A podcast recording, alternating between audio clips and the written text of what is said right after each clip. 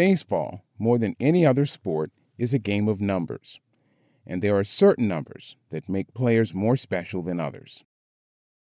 Curt Flood amassed 1,861 hits and had just 85 home runs for his career.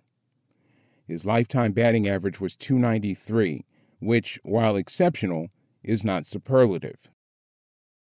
Flood played for 15 seasons, more than twice the length of an average career.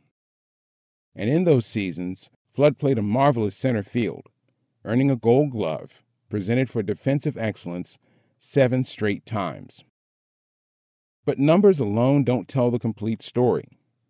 In Flood's case, hits, runs, and average don't even begin to measure heart and courage, commodities that don't show up in box scores.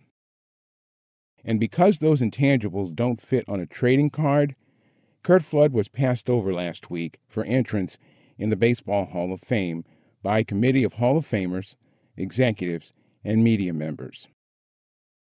Flood's career began in Cincinnati, but he was dealt to St. Louis in his third season.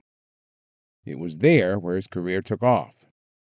He became an essential part of Cardinal teams that won three National League pennants and two World Series. Following the 1969 season, where he hit 285 and collected that seventh gold glove, Flood was traded from St. Louis, a team that had won 87 games, to Philadelphia, who lost 99. Under what was called the Reserve Clause, baseball owners essentially had the power to control the movement of players in perpetuity. Free agency was, for all intents and purposes, a myth and players largely went along with the mythology. That is, except for Flood, who at 31 and nearing the back nine of his career had had enough. He refused the trade and sued Major League Baseball for the right of free movement. In a letter to then Baseball Commissioner Bowie Kuhn, Flood wrote, quote, After 12 years in the major leagues, I do not feel that I am a piece of property to be bought and sold irrespective of my wishes. Unquote. In today's sporting environment, where contract holdouts are commonplace and players routinely take control of their situation, Flood would be seen as merely doing business.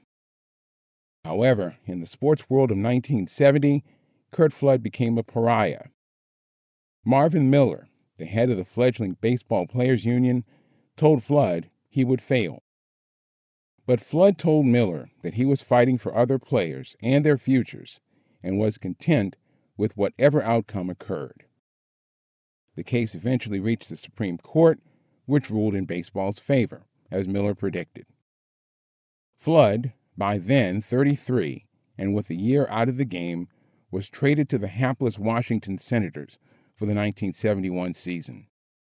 He played in just 13 games, batting 200.